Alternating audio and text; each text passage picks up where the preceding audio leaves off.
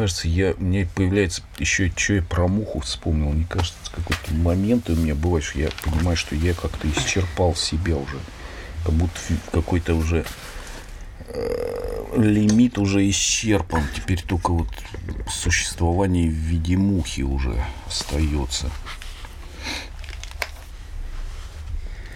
В конце, Фу. вот, в конце Второй мировой войны Франц Вельдман, нидерландский врач, уцелевший в концентрационном лагере, заявил о том, что в мире так много зла от того, что маленькие дети не получают достаточного количества любви. Ученый заметил, ученый, что отцы, в основном занятые работой или войной, редко занимаются своими, своим потомством до достижения ими отроческого возраста.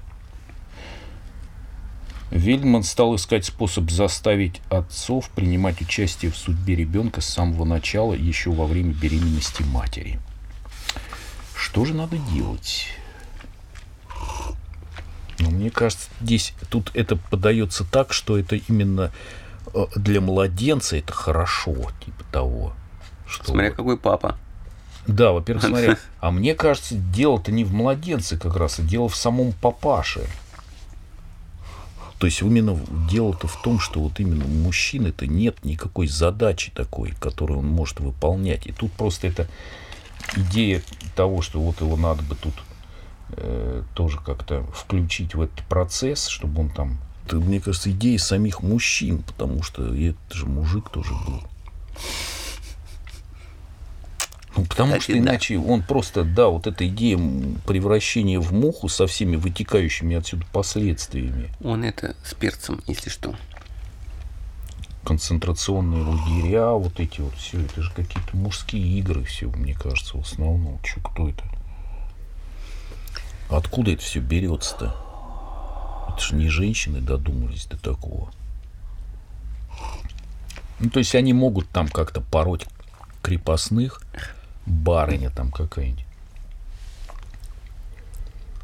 Но до устройства концентрационного лагеря они вряд ли дойдут.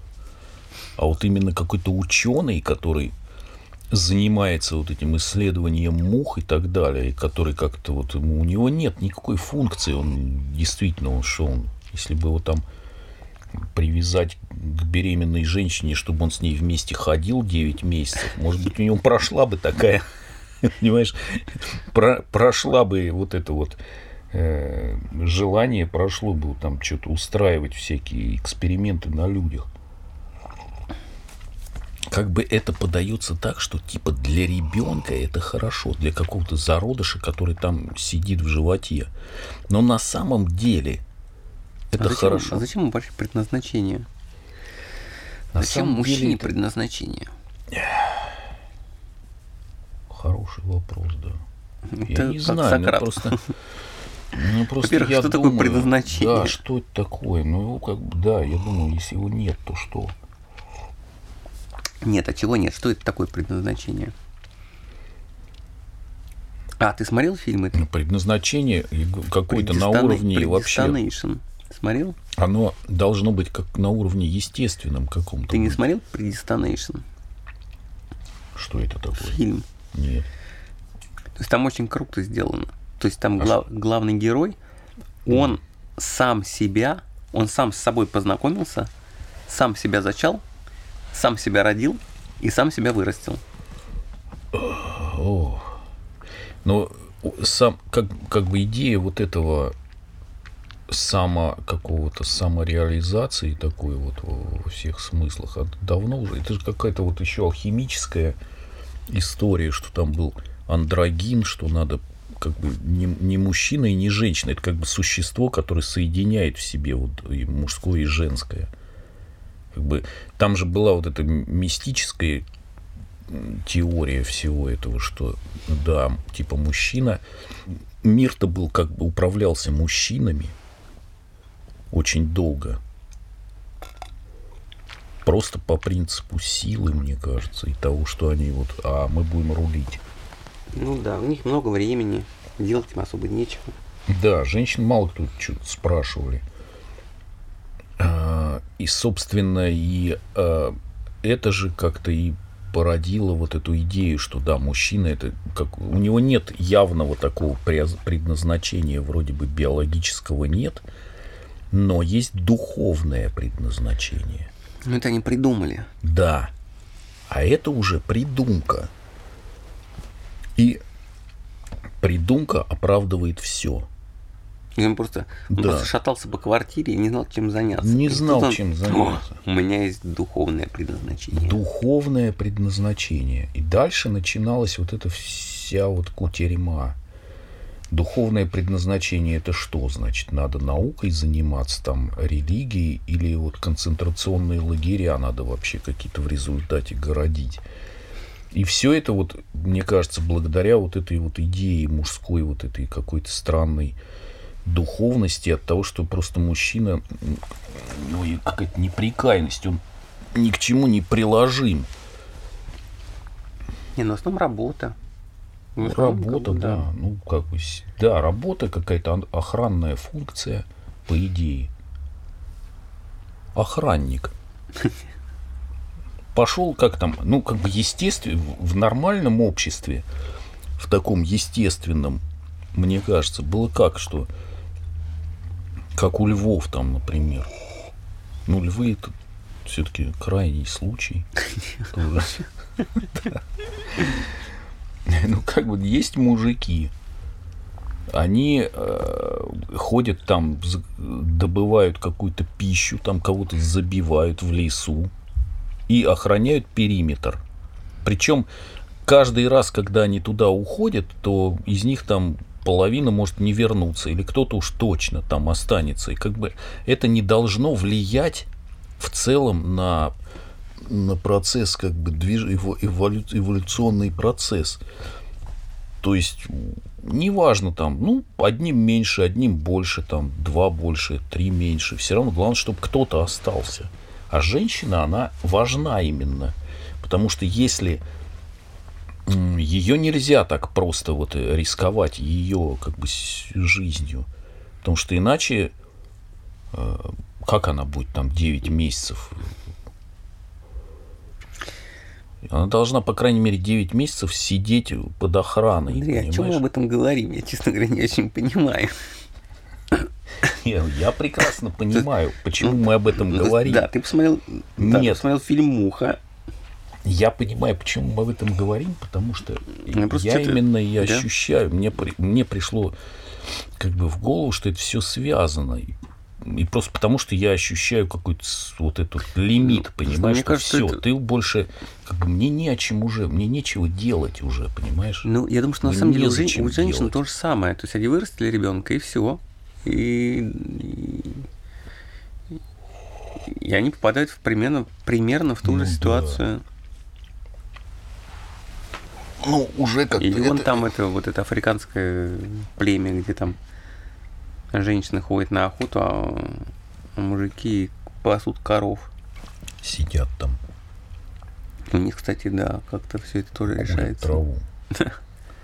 Ну, для этого мужик должен быть э, лишен вот этих духовных исканий, понимаешь? Потому что если у него начинается идея вот этого духовного какого-то роста, он не сможет сидеть пасти коров уже.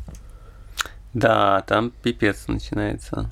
Вот я о чем и говорю. У него вообще как только начинается идея роста, хоть какого-нибудь э, пути, что ты откуда-то идешь куда-то и чего-то там достигнешь, то все, проблемы начинаются как грибы после дождя. Да, стоит ты выйти должен... на дорогу, сразу начнутся проблемы. Да, ты же должен идти в правильное место. То есть тогда возникает вопрос сразу, а туда ли ты, а туда ли я иду? А быстро ли я продвигаюсь? А не обгонит ли меня? То есть не надо выходить на дорогу. Получается. Ну, получается, да, что когда ты пускаешься в путешествие, то сразу... Лишь сама идея вот этого пускания в путешествие, она, похоже, сама по себе достаточно ну, сомнительна, потому что она порождает такое количество последующих то есть ты сидел, все было нормально, потом ты решил, пойду по пути развития. И все, и сразу Пойду. проблем в ворох. займусь духовными поисками. Да. Сразу проблем Хоть целый ворох. Хоть чем-то же надо заняться. А не в театр. Ну да, а что еще делать? Ну, Ну, в театр, да, можно ходить. но Некое потом думаешь, Некоторые это политикой пассивное, занимаются. это пассивное какое-то. Политика это уже более позднее достижение тоже вот этого. Игра какая-то. Но как раз политика и приводит ко всем вот этим ужасам.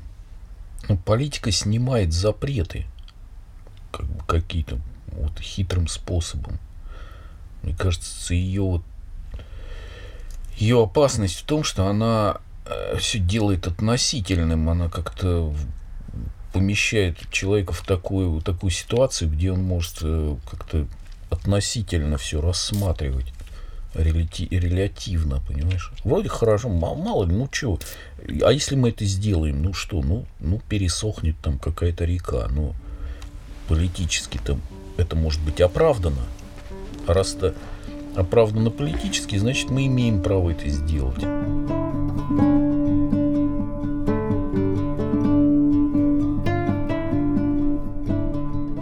Мы же тоже, вот, например, мы записываем подкаст, сидим и что-то ля-ля-ля-ля разговариваем. Все равно какая-то реализация. Вот я бесполезный какой-то му- я превращаюсь в муху, грубо говоря, но я хочу записать подкаст, потому что думаю, что это меня спасет от этого превращения в муху.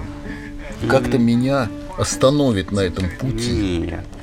Или я что-то пойму такое, что на самом деле я не превращаюсь в муху, а это все наоборот хорошо, я превращаюсь не в муху, скажем, в собаку такую.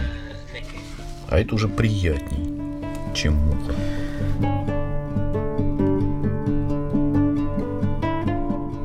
Ну, это Курт Ванигут. Это его какая-то из, видимо, последних его книжечек. Но у него забавно, потому что он тут вот эти графики тоже рисует. Причем у него, интерес, две оси есть тут. Beginning, end, горизонтальный. Тут начало, конец. А здесь плохо... Творче. Да, ну то есть... э, Удача, неудача. Да, удача, неудача. Или А почему- счастливая судьба и какая-то А несчастливая. почему вот там есть плохая. плавные Ill участки, fortune, участки э, графика, а есть ступенчатые? bad fortune. Зубцы и синусоиды. Это Почему так? Золушка, это путь Золушки тут описывается. А почему это И вначале график. сту- ступеньки? Ну вот, смотри, сейчас. Кстати, про Франца Кавку тоже есть. Вот, один из самых известных сюжетов, рассказанных за всю историю человечества, начинается вот здесь, внизу. То есть это э, нижней части, где bad fortune, несчастливая судьба.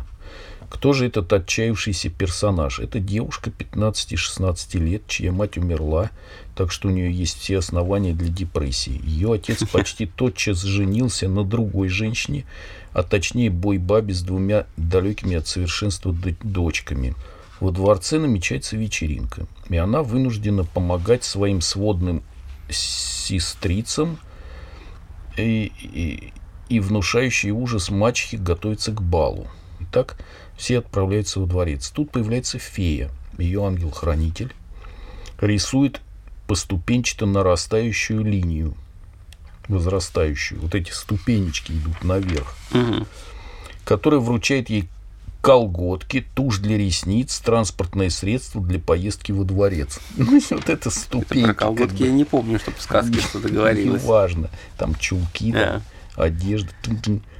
Вот эти ступеньки, это, видимо, символизируют вот эти вот подарки, Подарки. свалившиеся на нее от феи.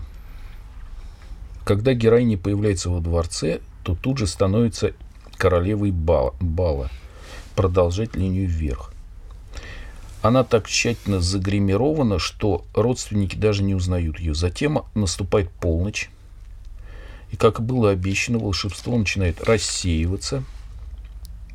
Направляется, линия направляет вниз. Вот вот. Пью, резкое падение, вертикальное. Пока часу бьют 12 раз, она возвращается к тому, с чего начала. То есть ну, тут же. Но к тому же самому или все-таки нет. Вне зависимости от того, что ждет ее дальше, она никогда не забудет, что принц был в нее влюблен и что она была королевой бала. Так что хоть ее мытарство продолжается, она уже воспринимает происходящее на качественно ином уровне. В конце концов, туфелька ей подходит, и она вне себя от счастья проводит линию вверх, заканчивающуюся символом бесконечности. Да, вот это Не меня тоже удивило, символом бесконечности. Ну, что то есть- это значит? То есть, ну, это Ну, в как Да, бесконечное счастье дальше То следует. есть там стоит знак, на котором написано дальше И бесконечно. жили они долго и счастливо. Это и есть вот это вот символически отражается линии, идущие вверх до Это чуть мне бесконечности. напоминает, знаешь, как если бы на дороге стоял знак, на котором написано «Дорога к щи...» Там «Дорога в прекрасный город». То есть знак тебе обещает, что эта дорога ведет тебя в прекрасный город, но это просто знак. А куда она на самом деле ведет, Слушай, ты не знаешь. очень смешной график, вот это вот Кавка, вот эти насекомые. Рассмотрим сюжет Франца Кавки. Центре его некий молодой человек. Он вкалывает на нескольких работах, но ни одна из них не сулит ему никаких перспектив. Денег не хватает даже на то, чтобы сходить с девушкой на танцы или попить пивка с приятелем в баре. И вот однажды утром он просыпается, чтобы пойти на работу, обнаруживает, что превратился в таракана. Ведет линию вниз и ставит знак бесконечности. Пессимистичная история. То есть, ну, просто такая загогульная. То есть, он уже был в отрицательной зоне, и дальше просто пошел вниз уже вот в бесконечность отрицательную. Теперь вопрос, возможно ли адекватная оценка литературных произведений при помощи разработанной мной системы? Как, как насчет Гамлета? Ну, Вот тут тоже. Я бы сказал, что это довольно неплохой образец того, как надо писать. Ситуация Гамлета в целом напоминает ситуацию Золушки. Золушки с той только разницей, что он другого пола. Его отец только что погиб, Гамлет весьма подавлен, мать сразу же выходит замуж за его дядю, который к тому же еще и порядочный ублюдок. Так что дела у Гамлета обстоят примерно так же, как и у Золушки. Это как-то все как-то растворилось в, в какой-то Да. в какой-то мгле. мгле какой-то. Однако причина, по которой мы все считаем Гамлета шедевром, заключается со- совсем в другом. Шекспир сказал нам правду, а люди так редко это делают, будучи слишком увлеченными собственными э, взлетами и падениями, указывает на доску. Правда состоит в том, что мы знаем о жизни так мало, что даже не в состоянии определить, что для нас хорошо, а что плохо. Вот. Причем для Гамлета график вообще сливается с этой осью. Как он, потому что с ним вообще у него нет никаких э, в этом смысле. То есть эта тема даже не рассматривается там. У него нет движений по вертикальной оси вообще там. Типа хорошая судьба, плохая судьба. У него как все как был принцем, так и остался. И, и